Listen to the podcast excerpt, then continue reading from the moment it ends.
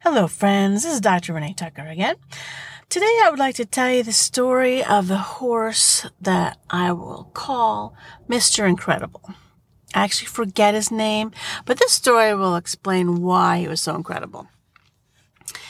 So I get this call, and this was a long time ago when I was doing chiropractic and acupuncture, and that's it, okay? I get this call f- to come out for this lady who has a horse who's lame from a suspensory issue. And at first I, I said, well, you know, if he's lame from a suspensory, need to call a traditional veterinarian because I just do chiropractic and acupuncture. They don't have ultrasounds and all that stuff. She goes, oh, yes, yes. I've already had my vet out. Uh, he's been working with this horse for a year and a half. So he's been in the stall for a year and a half. And I'm like, try not to act, you know, too surprised by this which I was surprised because a year and a half in a stall sounds awful. Um, but what she went on to say was that the horse was lame from a suspensory injury. And every month, the vet would come out and check the horse by squeezing the suspensory tendon and yep, still painful. And then they trot him up and down the driveway for about 30 feet and he'd still be head bobbing lame. And so like, yep, he's still lame put him back in the stall another 30 days. And this guy would, the veterinarian would come back every 30 days for a year and a half. That's too long. In case you're not familiar with that, I think if you had your horse in a stall for 18 months, you'd probably already have figured that one out. Man, that's too long. Okay. So what's interesting, well, it was to me, is that uh, in this area, and this this barn this lady was at, I was already familiar with it, and it was mostly hunter jumpers. So I'm expecting, you know, warm blood, thoroughbred cross, something like this. And most of the ones I knew in that area were in the young teen years, 11, 12s, 13s, and, and up, who were jumping upper level eventing. There's a lot of eventing in this area. So that's what I'm expecting, and I should have clarified that before. Well, it doesn't really matter, so that's why I didn't clarify it. But I'm expecting that, and I'm already thinking that 18 months in a stall is bad for a horse who's in their early teens. This was a seven year old Arabian. Okay, for any of you who know Arabians, and I love Arabians, okay, but they are very high energy. They're very intelligent horses. And now, to my mind, this is like 10 times worse than a warm blood or a quarter horse or anything else stuck in a stall. You put an Arabian in a stall for 18 months. Yes, I'm totally freaking out about this still. And this is years ago. And, uh, the lady, she's called, and she's like just pulling her hair out. She wants to do what she can for this horse and doesn't know what to do. And this vet too is correct. I mean, they've already done every ancillary possible treatment, ultrasounds, PVP, whatever they've done all of that. And now all they've got left to do is wait for the horse to heal up. But here's the problem. Here's this, this podcast is not really about suspensory issues. It's about thinking, which I think is kind of my thing. so I think we, sh- we should all start thinking a bit more. Okay. And by more, I mean the veterinarian uh, stopped thinking after they did everything that he had learned in vet school because that's all we learn in vet school is these ancillary treatments and then rest. And that's all you got to do. Rest. Guys, ligaments should heal in eight weeks.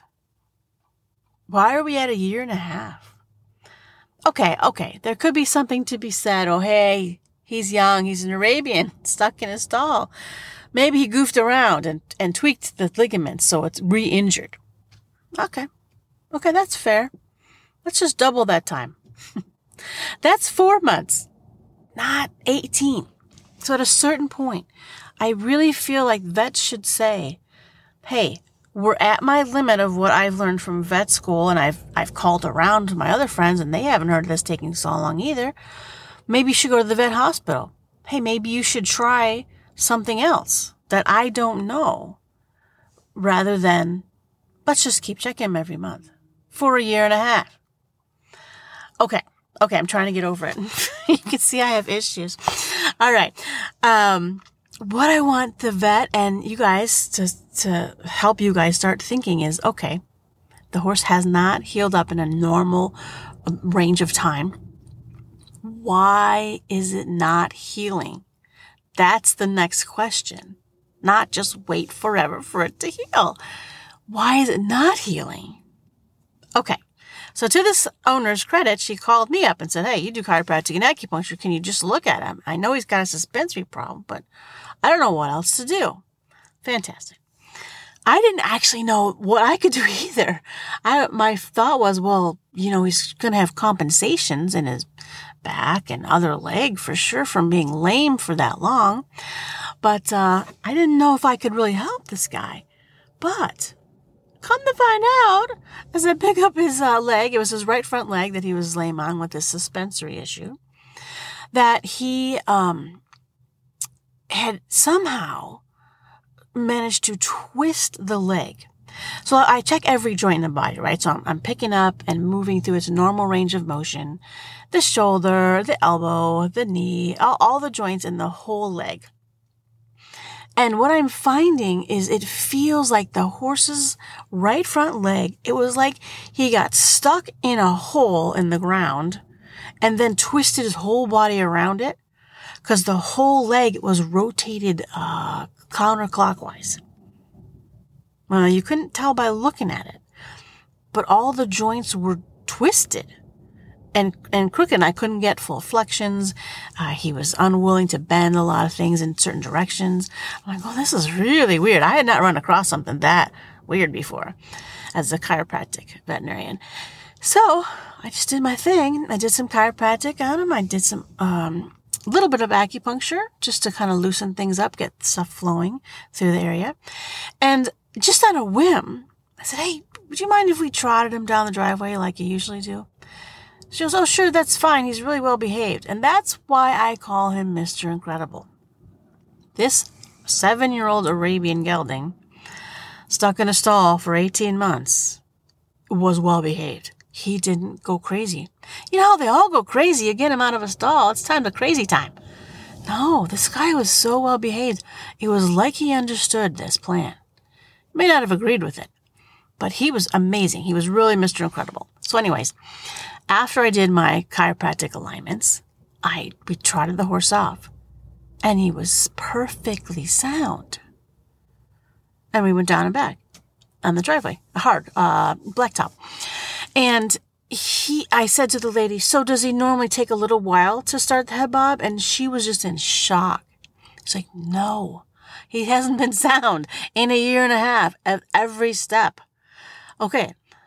So all I did was align the leg so it could move properly. And then he was sound.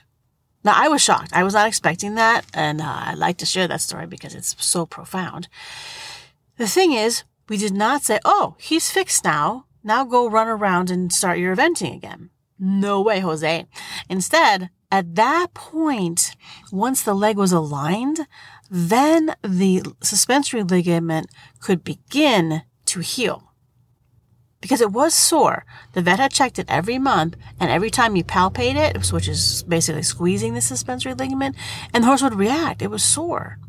Okay, because it could not heal because it was out of alignment.